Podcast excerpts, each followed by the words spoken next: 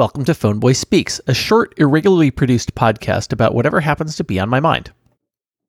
Zoom, the uh, video conferencing service, went from about 10 million users a day to about 200 million users a day. Um, gotten a lot of attention primarily because of uh, well, everybody's sequestered in place and and using uh, well, exercising social distancing and all of that, and and now uh, the only way to get face to face time is over video. And Zoom seems to be fairly popular. Um, I know that uh, I use it quite a bit myself, and uh, yeah, it's uh, it's gotten very popular. But uh, it's also gotten popular with uh, security researchers. Uh, when you you know when something becomes very popular, security researchers like to poke and prod at it and see. Um, you know what they find and and, and look, I, I, I I will give Zoom credit for coming out and responding to these things very quickly, um, and dealing with them as you know being as transparent as as they can be in these situations.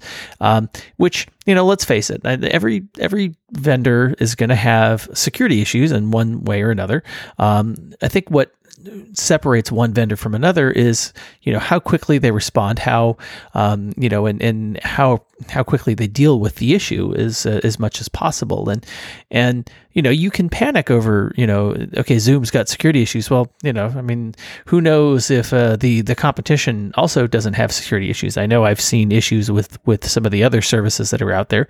Um, but uh, you know, and, and, even as I was looking for this uh, for the response from uh, from Zoom about uh, about some of the ones that had happened uh, at the end of March, uh, there was a new one that got discovered a couple days ago that they responded to, um, and and again, these these issues happen, right? As you know, as software is getting deployed at uh, at breakneck speed, uh, you know, special or hardware is getting deployed, all kinds of things. Mistakes are going to happen, and you know, and and and and I don't think it was anything malicious on, on the part of Zoom. And some you know, some people are saying, oh, you shouldn't use Zoom, go use something else. Well, something else probably also has security vulnerabilities too. And and you know, if if you're uh, if if that's if that's your your your thing, then uh, you, you're gonna, you're going to be very disappointed because it's impossible to deploy a perfect software that that has no security vulnerabilities whatsoever. Now, there are things you can do to minimize that, of course, and and you know, obviously that's uh, you know we, we you try to do that as much as possible, but things happen.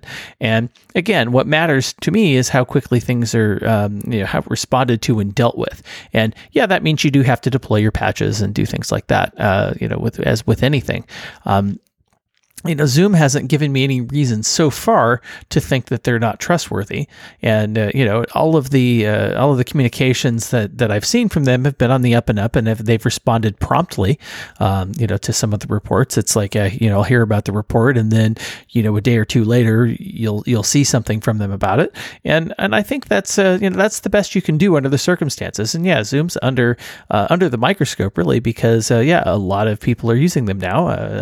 I'm certainly using them whole lot more than I was before. And and I and they even announced that uh, hey, we're going to do a feature freeze for the time being and focus on security. It's it's important. We you know when we designed the service, we didn't design it for well you know the, we designed it for a certain type of user, and then we, then we uh, you know and and now now we're getting a lot of users, and we need to we need to think about this a little bit more. And so so I you know I give them uh, I give them credit for realizing that hey, we need to we need to make sure that we're doing right by our uh, by our customers. And yeah, and look, companies make mistakes. People make mistakes. Um, you know they they're owning up to them uh, so far, and I see no reason not to use them um, because I don't think the the competition is necessarily any better.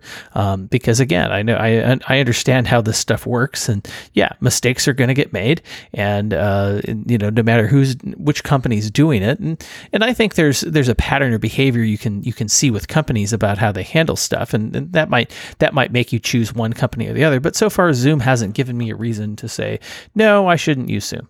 But uh, I, yeah, anyway, that's just my take. Thanks for listening to Phoneboy Speaks. You can find us on iTunes, Google Play, Stitcher Radio, or wherever fine podcasts are found.